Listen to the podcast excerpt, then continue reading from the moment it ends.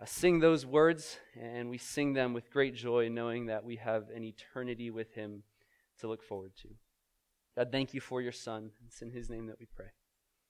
Amen. You guys can have a seat.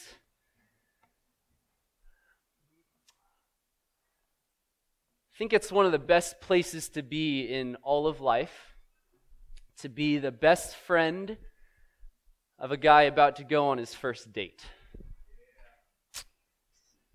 Brandon knows. Uh, it's the best. I, I, highly recommend that you try it sometime if you haven't, uh, because you get to experience all of the fun with none of the worry. I'm serious. You, you get to experience all the thrill, all of the excitement with none of the nerves. It's the best. I was once the best friend of a guy who was about to go on his first date. Uh, surprisingly, I still am. And the night before that first date was the best for me.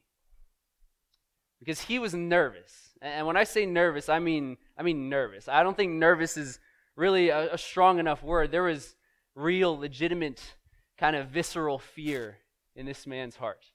Uh, you guys got to give the give the give the dude some mercy here. Okay, he was he was scared. And so I knew that he wasn't going to be sleeping that night. He knew he wasn't going to be sleeping that night. So we decided to link up. Uh, we decided to hang out that night and just talk it out. We decided we are going to talk out how this first date was going to going to go. And uh, as a as a loving best friend, I, I thought of the, the the kindest thing that I could do for him, and that was to go on a mock date with my bro. I'm dead serious. I thought it was I thought it was genius, and it was. Uh, the next 30 minutes were, were some of my favorite 30 minutes ever. Um, probably some of the least helpful 30 minutes for him ever. Um, and I'll spare you most of the details because uh, I wouldn't want to expose that side of me. Um, but in my best girl in a ver- on a first date impression, I just started peppering him with questions, trying to get to know him. Right? I was saying things like, you know, what what was your childhood like? You know, what what are you passionate about? What, what do you want to do as a career? How much do you bench? You know, the, the, the normal stuff. They're not together anymore, but it wasn't my fault, I promise. As ridiculous as that was, those, those 30 minutes with, with this guy, uh, they did have a purpose. Uh, th- there was a theme and a goal to this mock date, and it was to help him make a good first impression. Uh, I was trying to help my best friend be ready to make his first impression on this girl in the one to two hours that they had. He wanted this girl to, to get to know the basics of, of who he was. Uh, he wanted her to be able to understand how she should think about him. Because that's just what you do in a first impression. You, you give someone the basics, uh, the fundamentals of who you are and how you want them to understand you. Well, in our passage today, we get to watch a first impression play out. We get to witness God make his first impression on a man named Moses. And as he does, God reveals sort of the fundamental nature of who he is. Now, that's what our text is about tonight. Exodus chapter 3 and into chapter 4 is a text that answers the question who is God. Moses, as many of you know, uh, will go on to be one of the great legends of the whole Bible. Uh, it's, it's not an understatement to say that he's one of the greatest men of the Bible. Uh, we have our first five books of the Bible because of him. Jesus himself quotes Moses many, many times. It's not an understatement to say that he is one of the greatest men in all the Bible. But he is still just a man. And as a man, Moses shares something in common with you and with me. In fact, Moses shares something in common with every human being who has ever lived and will ever live. Because before he became one of the greatest men of God, well, he met God. You will meet God either in your life now or when you die, you too will have a first impression at some point of the God of the universe. If he hasn't already, God will one day make a first impression on you. And that moment is going to change your eternity. How you respond to God's revelation to you will change your eternity. And if you have met God and you're here today, uh, maybe you're a Christian, I, I don't want you to think that this text isn't for you. Uh, don't assume that the God that you met however long ago doesn't still have something to teach you about himself. He does. And so I, I encourage you tonight, if you do know God, to freshly take in who he is, freshly take in the nature of your God. And I, I really hope that tonight is a night where you will be freshly encouraged to worship him. And if you're not a, a Christian, uh, maybe you're just visiting, or, or maybe at some point you've just thought, well, you know, Christianity isn't for me. I just want to say that that I think this is the perfect night for you, uh, because you're gonna you're gonna get to witness and watch someone else meet God for the first time. Uh, you have the chance to to sort of be on the fly, a fly on the wall and watch God introduce Himself to someone, and and He reveals Himself to a normal, ordinary man, uh, just a normal, ordinary shepherd on the side of a mountain. Uh, tonight is also a, a, pretty ordinary night. It's a Friday night. It's special because we got ice cream, so that's awesome. But it's a normal Friday night. And yet, at the same time, the God of the universe is revealing himself to you in Exodus 3. So, whether you've been a Christian for 10 years or, or you just started to think about it 10 seconds ago, uh, this is a text for you. God wants to, to change you and to change your life by showing you who He is through a burning bush. So, if, if you would turn to Exodus 3 with me, uh, Exodus 3 is an amazing book. It uh, contains the greatest story of salvation, second only to Jesus Christ. Uh, God leads Israel, his people, out of Egyptian slavery uh, he parts an ocean to do it, and he does it all while using Moses as his representative. Moses' first impression at this burning bush is what prepares him for that watershed moment in Israel's history. Very simply, tonight, we're going to meet God with Moses. And we're going to learn three fundamental aspects of God's nature. We're going to answer the question who is God? It's my prayer that the answer to that question would shape your relationship with Him even tonight. Exodus 3, uh, we're going to start in verses 1 through 6. First thing we're going to see is that God is dangerous. God is dangerous. Uh, we've got a lot of work to do today. We're going to go from the beginning of chapter 3 all the way to verse 17 of chapter 4. Uh, just stay with me. We're not going to hit every single detail. Um, but for these first six verses, let's read it together Exodus 3 1 through 6. Now Moses was keeping the flock of his father in law Jethro, the priest of Midian, and he led his flock to the west side of the wilderness and came to Horeb, the mountain of God. And the angel of the Lord appeared to him in a flame of fire out of the midst of a bush. He looked, and behold, the bush was burning yet it was not consumed. And Moses said, I will turn aside to see this great sight, why the bush is not burned. When the Lord saw that he turned aside to see, God called to him out of the bush, Moses, Moses. And he said, Here I am. Then he said, Do not come near. Take your sandals off your feet, for the place on which you are standing is holy ground. And he said, I am the God of your father, the God of Abraham, the God of Isaac, and the God of Jacob. And Moses hid his face, for he was afraid to look at God. Now, we're jumping into the middle of a story here, so let me set some context for you. Uh, Israel is in a real, real bad situation with Egypt. Uh, Egypt is the greatest world power at the time, and Pharaoh, Egypt's king, is feeling threatened by Israel's growing population. Israel's getting really, really big, and Pharaoh doesn't like that, so he subjects them to slavery and infanticide.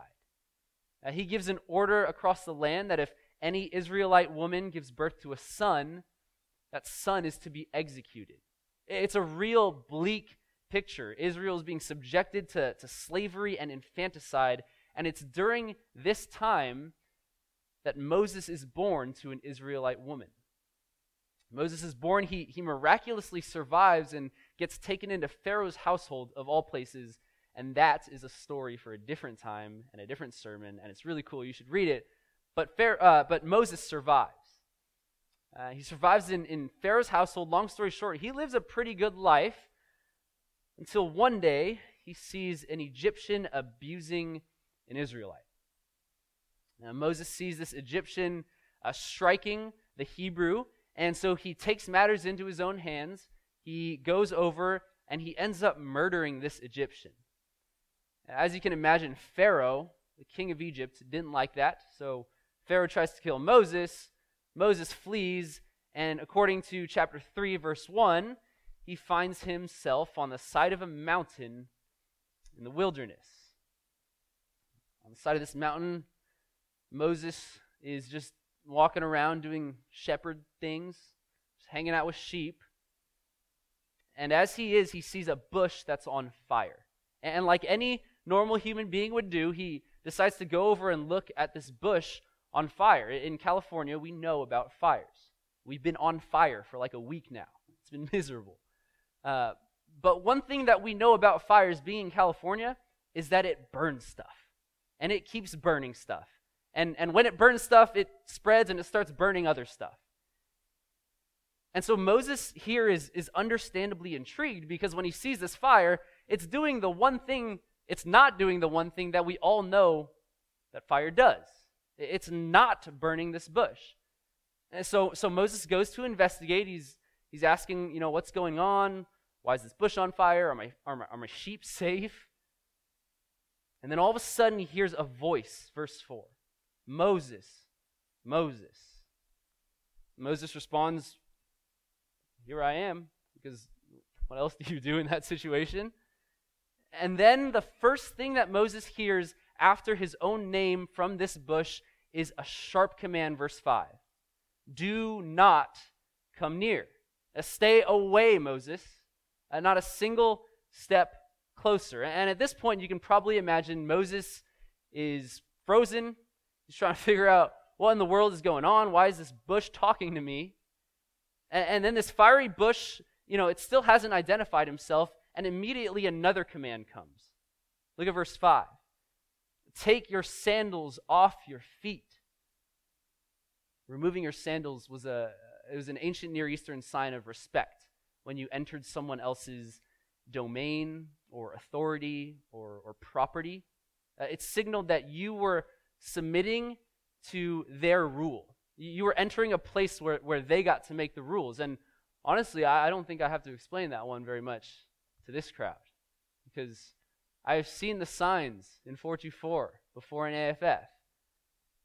They're nicely lettered, they look really pretty. They say, please remove your shoes before entering. And it looks really great. But what you're really doing is exercising your authority in your domain, saying, don't get your nasty shoes on my clean floor. Right? That's basically what you're saying. And that's what's happening here in verse 5. God says, take your sandals off and then he says, For the place on which you are standing is holy ground. Now, if you're Moses, uh, what are you thinking? For one, you're probably a little bit scared. There's a bush on fire talking to you, giving you commands, giving you warnings. Uh, but at the same time, you're probably a little bit confused, right? Uh, what do you mean, holy ground? I've been walking around on this mountain already doing my shepherding things. I was walking around with my sheep. I've had my sandals on this whole time. There, there hasn't been any problem. I'm in the wilderness. This ground is really nothing special, right? And then it's as if God answers all those questions in one sentence. Look at verse 6. He said, I am the God of your father, the God of Abraham, God of Isaac, and the God of Jacob. And here it's at this point that our text tell, tells us that, that Moses starts to get it. And Moses starts to understand what's happening. At these words of identification, Moses immediately hides his face, and, and our text tells us it's because he was afraid to look at God. What was it about these words in particular that, that struck fear in the heart of Moses? Uh, it wasn't the fiery bush, it wasn't the commands or the warnings, it wasn't the holy ground that, that caused Moses fear. It was these words of, of God's identification. Uh, Moses was afraid at these words because it sunk in that he was in the presence of an eternal God. You see, Moses would have remembered those names Abraham and Isaac and, and Jacob. Uh, it would have reminded him of all those stories in Genesis when those three men lived. He would have remembered that the God of Abraham is the God who spoke the universe into existence, right? He, he would have remembered that the God of Isaac and the God of Jacob was the God who flooded the earth and, and obliterated mankind for their sin. Moses would have realized that he was in the presence of a God who is holy. And that means that God would not tolerate anything that's unholy or unrighteous or impure. And so, for, for God to be here, he had to make the, the very ground that he was standing on holy. Uh, Moses would have understood that, you know what, you're right. I, I should take my sandals off because I'm walking on ground that you own, God. He would have also understood that the command to, to not come near, to stay away, was really an act of mercy. Uh, because God's holiness is dangerous for sinners. God's holiness is dangerous for sinners. Now, I wonder how many of us in this room had a first encounter with God where we were told not to come near. Remember the first time you heard about God? Uh, maybe you heard that God loves you. Maybe you heard uh, God has a plan for your life. God wants you to go to church. God, God doesn't want you to disobey your parents. I'm not necessarily opposed to any of those things at all. But I do think that it would be helpful if we knew that we would be in great danger in the presence of God. If you think that you know God, but you don't recognize that you are in danger in the presence of His holiness, then you've got the wrong God. The God of the Bible, uh, the God of Abraham, the God of Isaac, the God of Jacob, now the God of Moses, is a holy God, and that means sinners are in danger in his holy presence. And you and I are sinners. Uh, we're, we're messed up, we're not perfect. Uh, Romans 3:23 says that all have sinned. All have fallen short of the glory of God. And Romans 6:23 says that the, the penalty, the, the wages for that sin is death. You see, God is, is dangerous because God is holy and we are not. And if we're not made holy, well, then our souls are in danger in his presence. Only a holy God can cleanse an unholy sinner. And praise God that that's exactly what Jesus offers at the cross, is it not? Jesus died that very death, the death for sin, even though he had none.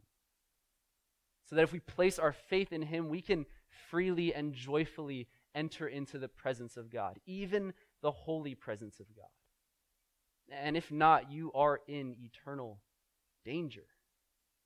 This is the first impression that we, we have to have of God if we're going to look to Jesus for salvation.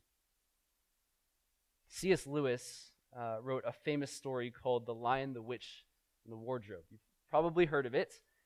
Uh, there's a scene in it when a little girl named Susan learns about the great king Aslan.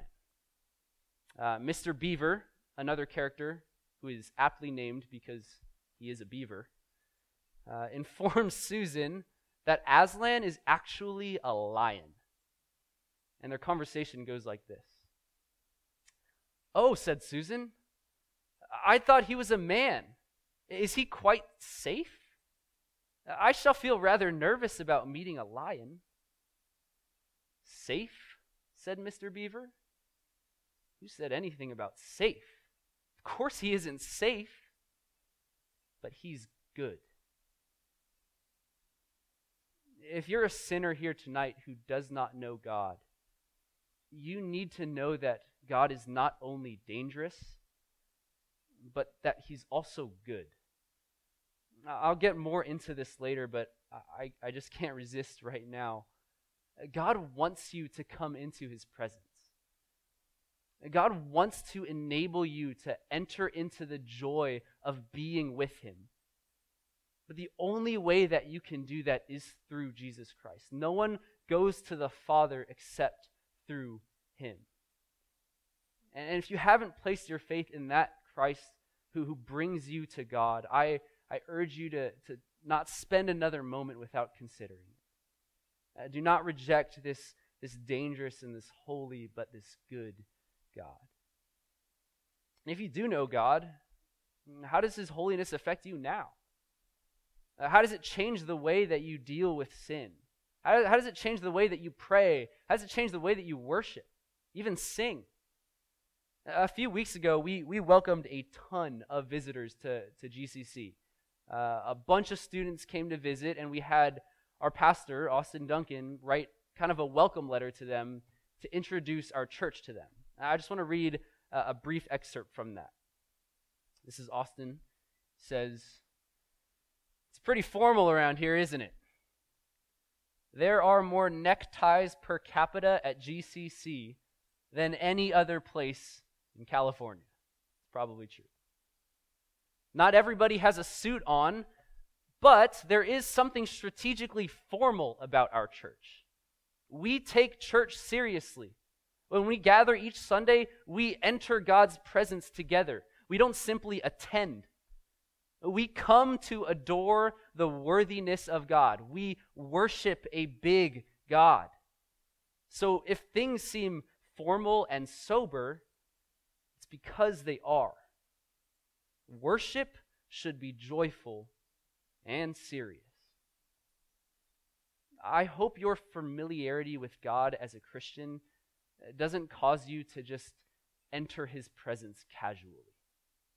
The holiness of God should always be a sobering and a humbling reality. From here, we'll, we'll move to our next section, and it's the rest of chapter 3 saw that God is dangerous in verses 1 through 6 and that's what we make that's what makes what we learn in verse 7 through 22 really really shocking. In these verses we get to learn that God is relational. God is relational. Let's start just by reading verses 7 and the beginning of 8. And as we do, keep in mind what God has already said to Moses. Exodus 3 7 and, and the beginning of 8 says, Then the Lord said, I have surely seen the affliction of my people who are in Egypt, and have heard their cry because of their taskmasters. I know their sufferings, and I have come down to deliver them out of the hand of the Egyptians and to bring them up out of that land. We'll stop there. Uh, this verse is, is giving us a picture of a God who has a deep and personal and intimate concern for his people. I mean, do you see how involved God is in these verses? In just this, this verse and a half, we see four of these action verbs of God being personally involved with his people. Look at, look at it, look at it again, verse 7. I have seen their afflictions, I have heard, I know their sufferings, I have come down. And then in verse 9, you, you get more repetition. I have seen their oppression. Even in verse 10, when, when Moses learns that he's going to be the one to, to go to Pharaoh, God says, I am the one sending you. You're going, but it's, it's me who is doing the sending. It's because God is the one who personally cares about these people. God is the one sending because God is the one saving them. But when Moses hears that he's going to be the one to stand before Pharaoh, he responds to God in verse 11. He says, Who am I that I should go? Who am I? You see how Moses missed the point here? Remember, this passage, really, this whole book, is answering that question who is God? And God has spent this whole section displaying who he is. He's shown that he is a God who is holy and dangerous, that he's a God who cares and loves his people. And then Moses asks, Who am I? Well, God gives us one more action verb in verse 12 in response. And this verse is really the culmination of this whole section. God responds and says, But I will be with you. I love how, how God answers Moses' question here. All right, God doesn't rebuke him. Uh, text doesn't say that God's angry with him. Uh, God simply just reorients Moses back to himself. Uh, God simply recalibrates Moses' compass to point back to God. One commentator puts it this way Moses feels that his I is inadequate for the task. God responds by saying that it is his I that is to be reckoned with. It's as if God is saying, Moses, I know. I know that this task is way, way too big for you. of course it is. But it's not too big for me. I am the God of Abraham and of Isaac and of Jacob, and I am your God too. I will be with you. Uh, can you imagine how, how sweet those words would have sounded to Moses? Uh, do you remember the first command that he, he was already given? Do not come near to me. This ground is holy. You're in the presence of a, of a dangerous God. Do not come near. But now, verse 12, I will be with you. Out of all these verbs of, of God's personal involvement with his people, this is the one that the text really focuses in on. And if you're familiar with this passage, you might have just raised an eyebrow because down in verse 14, you see one of the most famous phrases in the entire Bible I am who I am. Uh, there's songs and sermons and books have been written just about this one phrase. And if you thought that was the main phrase of this text, well, you'd actually kind of be right. Uh, let me explain. I'm going to start talking about some, some grammar here. Stay with me. Uh, it's going to be worth it. Trust me. If you're not convinced, just remember Moses was hearing this from a talking, fiery bush. So try to put yourself in his shoes, and, and, and I think you'll, you'll start to, to, to get what he was feeling. I need to understand this. Moses actually didn't have shoes at this point. So put yourself in his perspective. Uh, okay, here we go.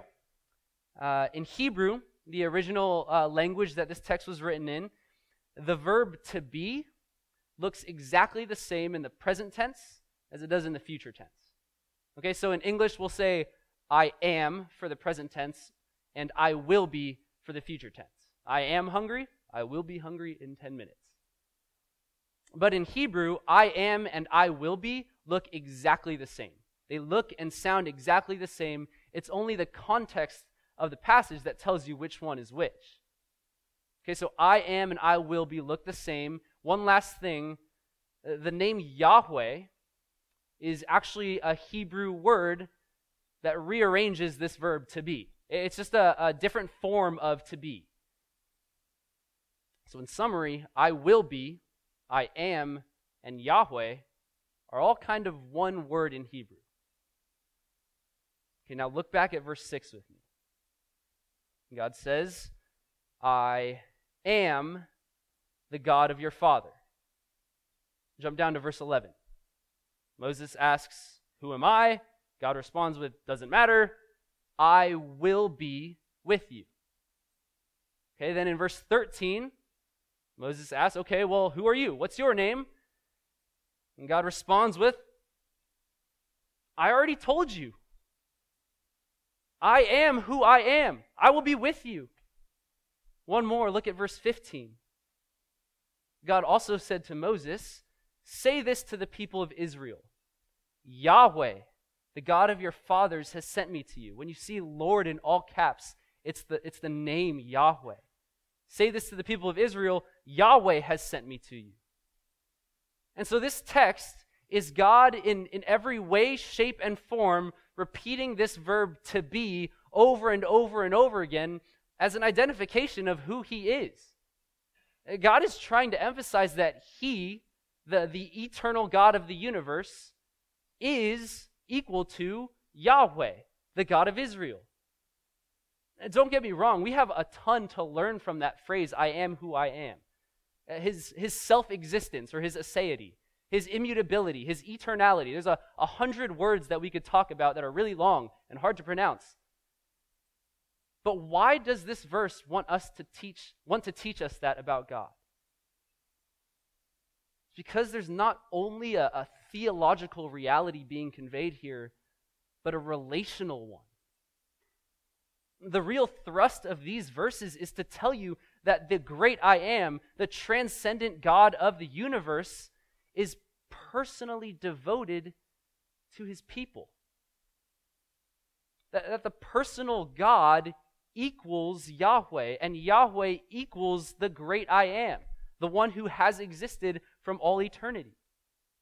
Uh, this incomprehensible, unfathomable God is intimately, uh, affectionately, relationally concerned about his people.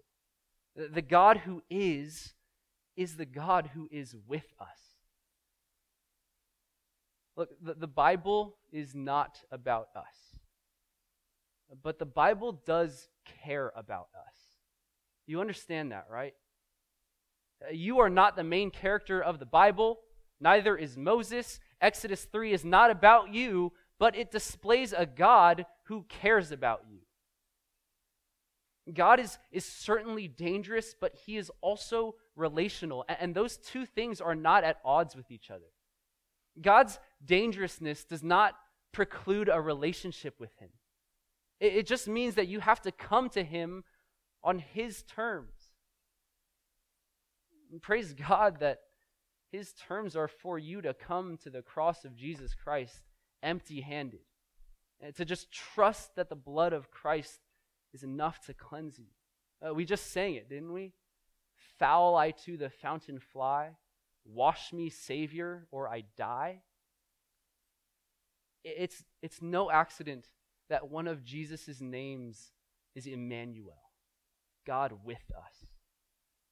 That's what this passage is about. It's about a God who is and about a God who is with his people.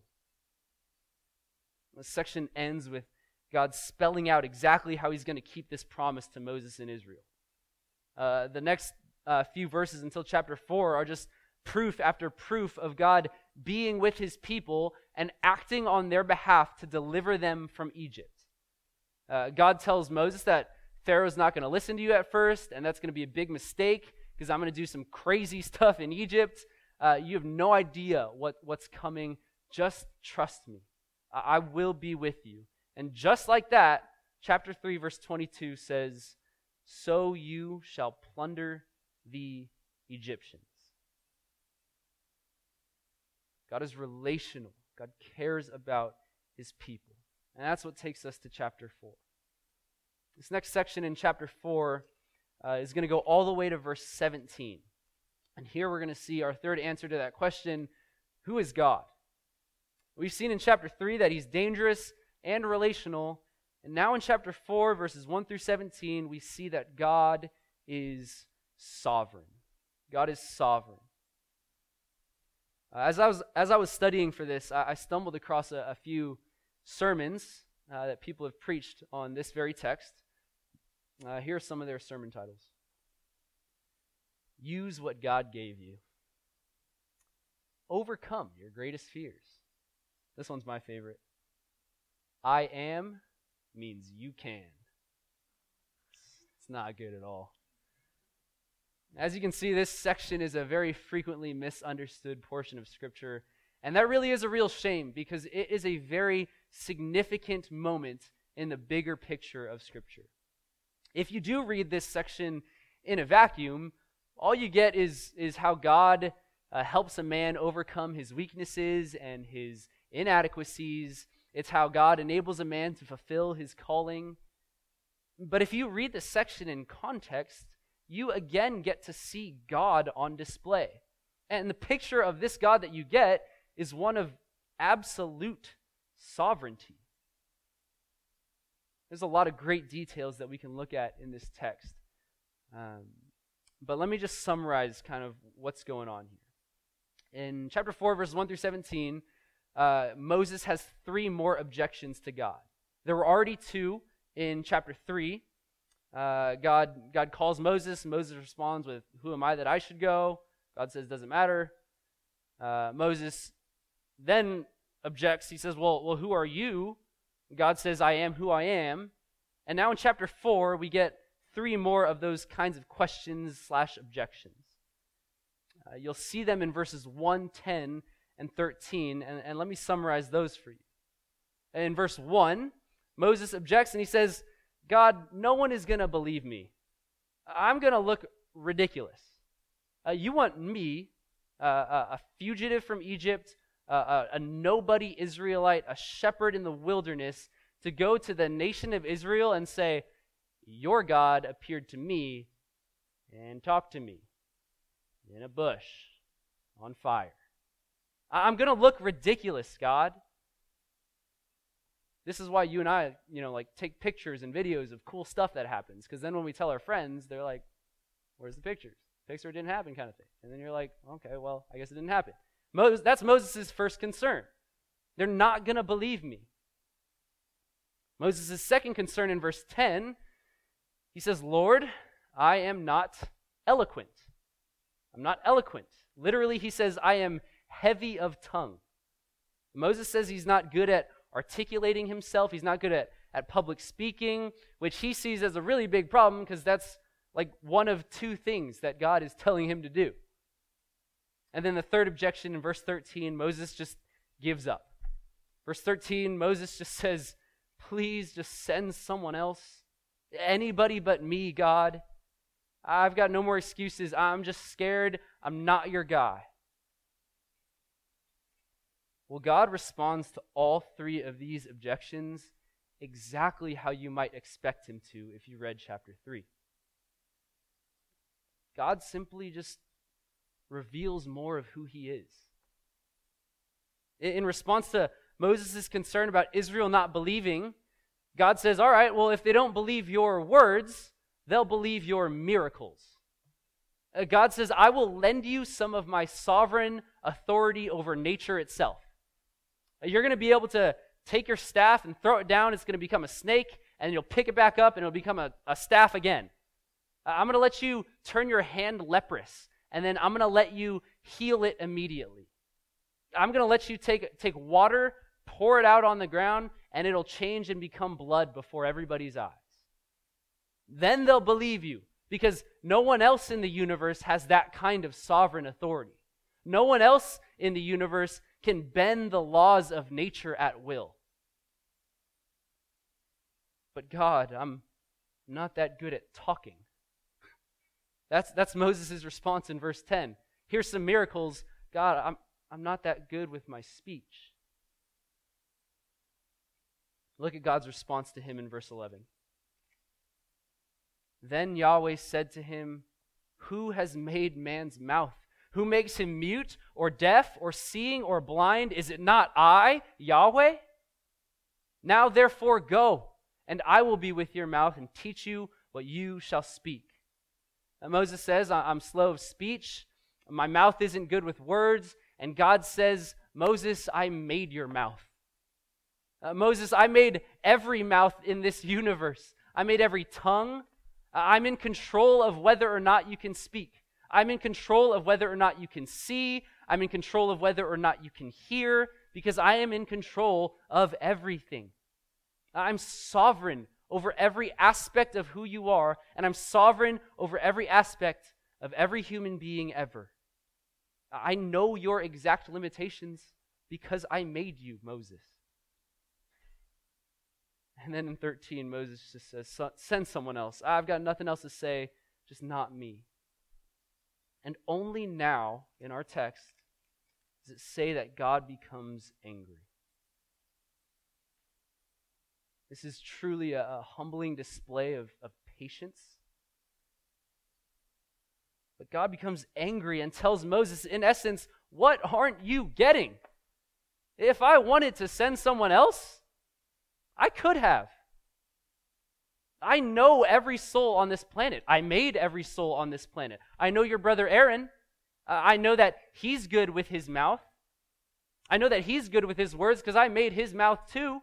I could have chosen him, but I chose you, Moses. I'm not limited like you are. Stop, stop thinking of me like a man. I am the sovereign God of the universe. I am not like you.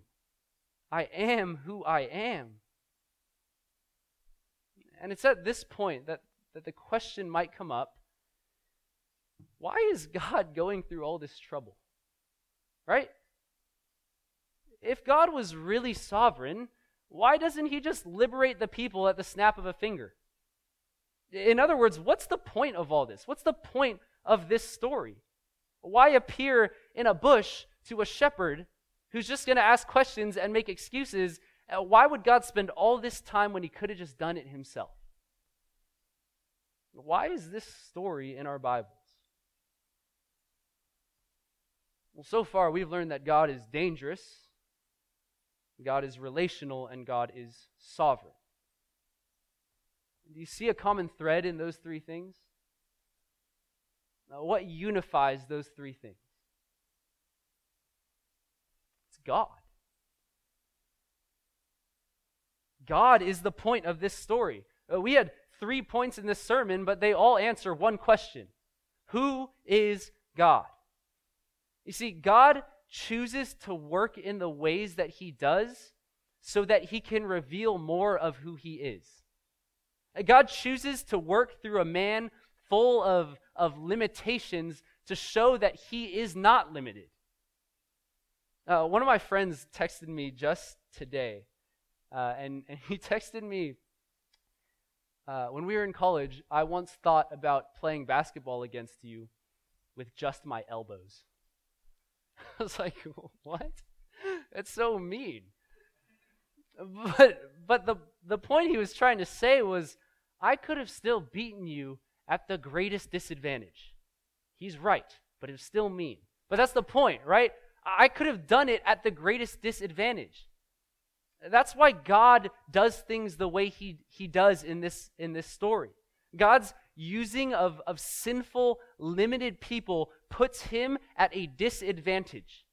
And so it's that much more impressive when he still comes out on top.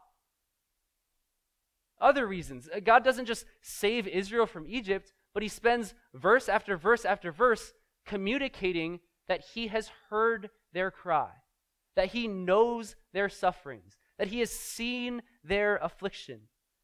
God could have just saved, but God wants us to know how intimately he cares about them. God saves in the ways that he does to show what kind of God he is. I, let's zoom out even more.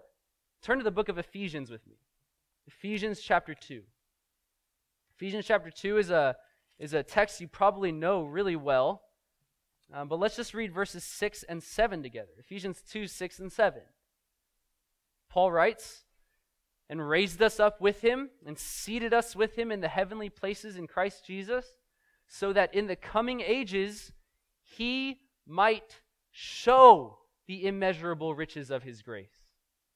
The reason God saves Israel in the way that he does in the Old Testament is the same reason that he saves us the way he does in the New Testament to show who he is, that he might show the riches of his grace. Listen again to another example Romans 5 8. Romans 5 8 says, But God shows his love for us in that while we were still sinners, Christ died for us. And the gospel certainly saves, and we benefit for eternity because of it, but that is not the point. The point is to put God on display, to show that God is a, a loving and immeasurably gracious Savior. Some would argue that the point of the Bible is salvation. And while I think that's a, a top contender, I don't think that's quite right. Uh, the point of the Bible is to show who God is. And, and doesn't it say something that page after page after page in our Bible talks about God saving unworthy sinners? It's part of who He is. And our text in Exodus is no different. If I could add a fourth point, it would be that God is a Savior, because that's what the burning bush leads up to. This first meeting with God is really what sets the tone for the Exodus. Uh, this, this miraculous escape from Egypt, even when an ocean stood in their way. It's going to go on to be God's greatest work of salvation until Jesus Christ. And the point of the Exodus is the same as the point of the burning bush. The point is not liberation from captivity, it's not freedom from oppressors. The point is that God is a savior. In context, you could say that the burning bush shows that God is a dangerous savior. God is a relational savior, and God is a sovereign savior. Now, let me show you what I mean. Turn back to Exodus, Exodus chapter 14. Exodus 14, this is just after the Red Sea closes up and, and swallows the Egyptian army. Exodus 14 31. Read that with me. Israel saw the great power that the Lord used against the Egyptians. So the people feared the Lord, and they believed in the Lord and in his servant Moses. Chapter 15. Then Moses said, Then Moses and the people of Israel sang this song to the Lord, saying, I will sing to the Lord, for he has triumphed gloriously. The horse and his rider have been thrown into the sea. The Lord is my strength and my song, and he has become my salvation. This is my God, and I will praise him, my Father's God, and I will exalt him. You see, the result is not just Israel's salvation. The result is that Israel knew exactly where their salvation came from. The result is that they knew their God to be a Savior a dangerous, relational, and sovereign Savior.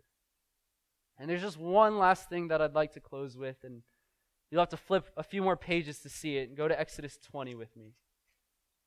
Just one last thing. Look at Exodus chapter 20. It's, it's another famous chapter of Scripture because it's the Ten Commandments. God has just saved Israel, made a, them a nation of their own.